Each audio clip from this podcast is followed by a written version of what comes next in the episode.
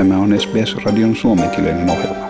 Muita mielenkiintoisia aiheita löytyy osoitteesta sbs.com.au kautta finnish.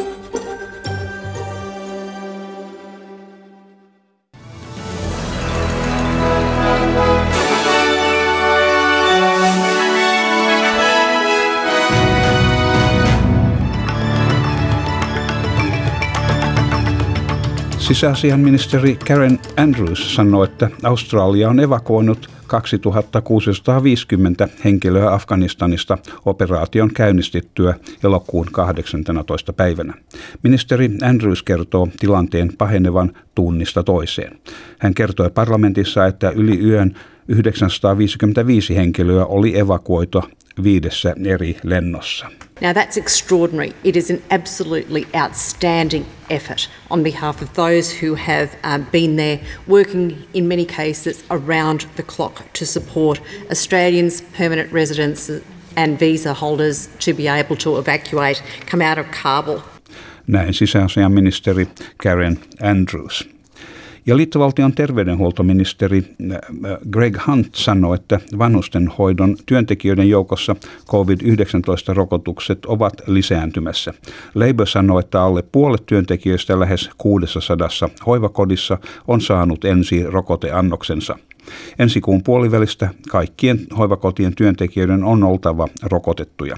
Ministeri Hunt sanoi, että päätös rokotusten pakollisuudesta varmistaa henkilökunnan rokotusten saannin. And I'm actually uh, very pleased to be able to say that that number has increased mm. significantly, almost 5% mm. in one day, mm. to 76.1% of aged care workers now who, who have had vaccination. That is as a result of in-reach programs and outreach programs. Siinä liittovaltion terveydenhuoltoministeri Greg Hunt. Ja Queensland on asettanut kahden viikon tauon New South Walesista, Canberrasta ja Victoriasta saapuville matkailijoille. Perhesyistä tai lääketieteellisistä syistä poikkeuslupa on mahdollinen. Pääministeri Anastasia Palaszczuk sanoissa, että kaikki muut joutuvat odottamaan karanteenihotellien tilan, joutuvat odottamaan karanteenihotellien tilan puutteesta johtuen. Queensland is being loved to death. So we're asking uh, people to understand we're putting on this pause. And then what this will mean is that people will have to reapply for these border passes and then you will have to book into a hotel. Siinä Queenslandin pääministeri Anastasia Palaszczuk. Ja, ja Länsi-Australian ja New South Walesin rajaa koskevat määräykset muuttuvat keskiöstä alkaen, siis keskiön siis kello 12.01 elokuun 26. päivänä, koska New South Walesin riskiluokitus on äärimmäisen korkea. Tämä merkitsee, että ainoastaan osavaltion ja liittovaltion viranomaiset saavat pääsyn ja he joutuvat eristäytymään 14 vuoden vuorokauden ajaksi. New South Walesin asukkaalle ei ole tarjolla poikkeuslupia, kuten perhesyitä. Uuden Seelannin arvioidaan edustavan keskitason riskiä, merkiten, että Länsi-Australiaan saapuvien matkailijoiden on eristäydyttävä kahden viikon ajaksi. Ja Queenslandin, Queenslandin keski, anteeksi, riskiluokitus on alhainen ja Etelä-Australian riskiluokitus on hyvin alhainen. Kamperassa on kirjattu yhdeksän uutta paikallista tartuntaa, heistä vain kolme oli karanteenissa koko tartunnan siirtymisen riskin aikana. Kahdeksan uusista tartunnoista liittyivät ennestään tunnettuihin ryppäisiin. Seitsemän henkilöä on sairaalahoidossa ja yksi henkilö tehohoidossa.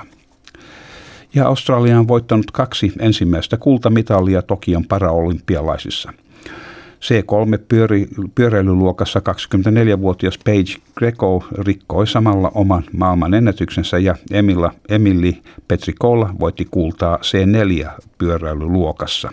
Onneksi olkoon. Ja sitten äh, säähän ja valuuttakursseihin. Perthissä on luvassa äh, huomenna äh, lisääntyvää, lisääntyvää sateisuutta ja maksimilämpötila on 19 astetta. Adelaidessa on puoli pilvistä huomenna ja siellä maksimi on 15 astetta. Ja Melbourneessa on luvassa huomenna pilvinen päivä ja maksimi 13 astetta. Ja Hobartissa on odotettavasti mahdollista eh, kevyttä, kevyitä sadekuuroja, mutta eh, ja lämpötila on 12 astetta siellä. Ja Kamperassa on luvassa pilvinen päivä huomenna ja maksimi 14 astetta. Wollongongissa osittain pilvistä huomenna ja maksimi 19. Ja Sydneyssä on luvassa osittain pilvinen päivä myöskin ja 18 on päivän paras lämpötila. Ja Newcastleissa on osittain pilvistä huomenna ja siellä vähän lämpimämpää 20 astetta. Ja Brisbaneissa on aurinkoinen päivä ja 22 astetta huomenna ja Townsvilleissa on osittain pilvistä 27 astetta ja Keensissä osittain pilvistä myöskin vähän lämpimämpää 29 astetta. Ja Darwinissa on luvassa aivan aurinkoista huomenna ja 34 astetta. Ja Helsingissä tänään sataa koko päivän ja maksimi on vain 15 astetta. Ja Australian dollarin kurssi on 0,62 euroa ja euron kurssi on 1,62 Australian dollaria. Ja siinä olivat tämänkertaiset uutiset.